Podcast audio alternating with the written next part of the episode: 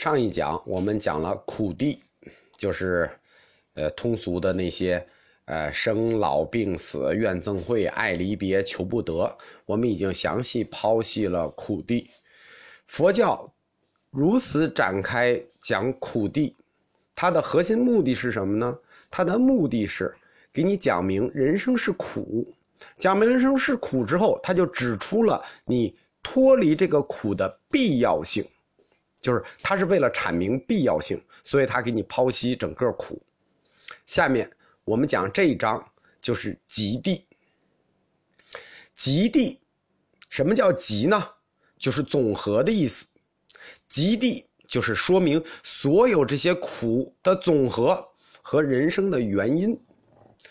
我们要特别重视这个极地。因为极地提出的理论是早期原始佛教的所有理论基础啊，当然还是我上一章说的，如果对易学不是很有兴趣的，可以跨过这一章，不要听了，因为这章也是比较复杂。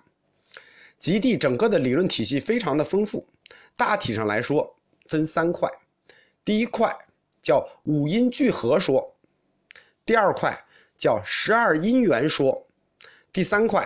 叫业报轮回说，讲清楚整个极地，我们可能需要两章，因为它太复杂了。我们先谈五音聚合说。五音聚合，这个音就是我们心经里常常提的那个“照尽五蕴皆空”。这个蕴和音仅仅是翻译的时候用字不同，这个五蕴就是指五音。佛教。把人称之为五音，这五音是什么呢？是色、受、想、行、识，这五音的总和。所谓就是我们刚才谈到了，它是蕴的一个音译。这个蕴的实际想指的是什么呢？想指的是覆盖、积聚的意思。实际就是想指类别，就是五种类别、五种覆盖的类别的聚合。佛教认为，佛教管人叫有情，或者叫众生。实际上，有情这个词包含的范围更广，可能包括人在内的一切有情识的生物。就是说，众生有情都是由五阴组成，这五阴就是色、受、想、行、识五种五类现象的总和。我们拆分开给大家讲一下五阴。五音的第一音是色，这个色和受想行识是两类东西，就是五音是分成两类的。第一类是色，这个色是指什么呢？就是具有智障性作用的东西，统称为色。这个词很难理解，如果我们呃简单的理解来说，就是具有物质概念的东西就是色，比如。由四大组成的，就是我们说佛教说地水火风是四大，由四大组成的感觉器官眼耳鼻舌身和感觉对象，就是色声香味触，这都是属于色，就是物质的，就是色。受，受是指什么呢？是具体主体通过客体给予的感受。这个感受呢，具有伦理学上的意思，就是伦理学上的感受。它不是指具体的疼痒啊这些东西，它是一种伦理学上的感受。这种感受就是指苦受、乐受、不苦不乐受。就是说，受是分三类的：苦、乐、不苦不乐。想，这跟我们现在用的“想”这个词意思是不一样的。他所谓的“想”。是指摄取的意思，就是我们观察到一个事物，摄取到它的表象，形成语言的概念的这种精神活动。就我们看见一杯水，然后就就会想到它是水，然后说出水这种体现，就是通过摄取，并且形成语言概念的这种精神活动，它称之为想。就是如果用现代话讲，就是思维。而行，这个行，并不特指说你去行动，就是说，翻译的时候确实存在一种意义表达的问题。在古代婆罗门有一个学的分支叫音韵学，就是他说这个语言并不能完全表达出你想表达的意思，尤其是在跨语言中，比如说我们说想，英语说 think，那么这个 think 和想想覆盖和表达的意思完全一样吗？其实不一样。所以这个行翻译过来。印度佛教里给它的定义叫造作，其实它不是指不是指我们汉语里的行动，而是它是指思想中去决定人要干事儿的一些因素，比如说你的目标、你的意志、你的决断，就是它是指决定你去做这个事情决定的一刹那的这种行，而实。它的定义跟我们的意思还是比较接近的，就是指认识活动这一发生赖以依赖发生的精神主体，就是说你所有认识活动它发生的主体，比如说眼识，就是眼睛看到的东西；耳识，耳朵听到的东西。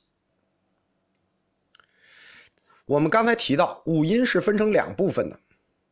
其中色是一部分，受想行识是一部分。可以说，色是物质的部分，而受想行识是精神的部分。所以，五音，第一音叫色，而后四音叫做非色四音。汉语里在翻译的时候，又给它定义了一个叫名，就是名字的名。实际上，我们可以理解为就是精神，就是精神的。啊，一种一一种形一种精神活动，所以五音在古典佛经里又叫名色。名色加起来就是物质与精神加起来，就可以泛指一切精神活动和物质现象。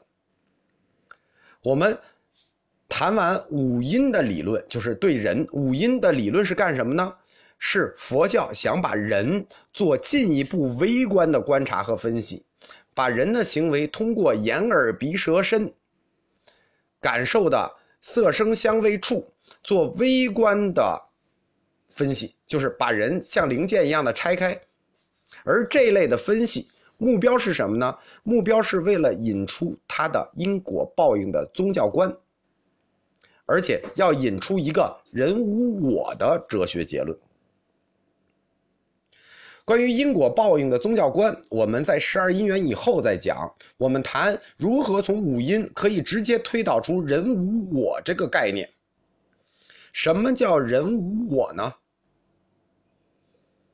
佛教认为，只有单独的、永恒不变的实体存在自性，自性就意味着有，而。变化的就意味着空，就大家经常从汉语里去理解有和空的概念。实际上，佛教里的有和佛教里的空，并不是我们汉语里常讲的有和空。佛教里管不变的、单一的、不可分的、有自性的叫有，而变化的、由因缘而起的、可分割的。叫做空，空并不是没有，而是因为它起变化，它起了变化之后就无自性，或者说无唯一性，无唯一概念性，就叫空。因为人眼耳鼻舌身意感受的色香称谓触法不同，它不像铁，这是铁，好，它有自性，所以它是永恒实体，它是有。但人人与人不同。佛教认为，不同的东西就叫空，所以人无我的意思是人没有一个标准体，没有一个根本，就是说这是人的标准。就是虽然我们都是人，但是我们都是变化的人，因为是变化就意味着空，所以佛教里通过五音聚合，因为每个人的五音都不同，所以聚合则不同，所以。没有共同的自性，这就推导出来一个人无我的概念。其实这里头它有一个哲学思辨上的谬误，就是虽然没有，呃，叫没有共性，就是有一部分共性，但有一部分变异性，他就通过变异的部分否认了共性，进而否认了人真实的存在。其实这种逻辑推导是有问题的，因为人无我，就是没有一个标准我，所以那就没有永恒的灵魂，那也就没有绝对自由的意志。所以佛教从根本上来说是一个无神教，它是否认灵魂的。人无我的核心是否认灵魂，否认灵魂的目的是否认神造。就是说，他的立论推导的结果是有进步意义的，但是他的推导方式里头是有逻辑谬误的。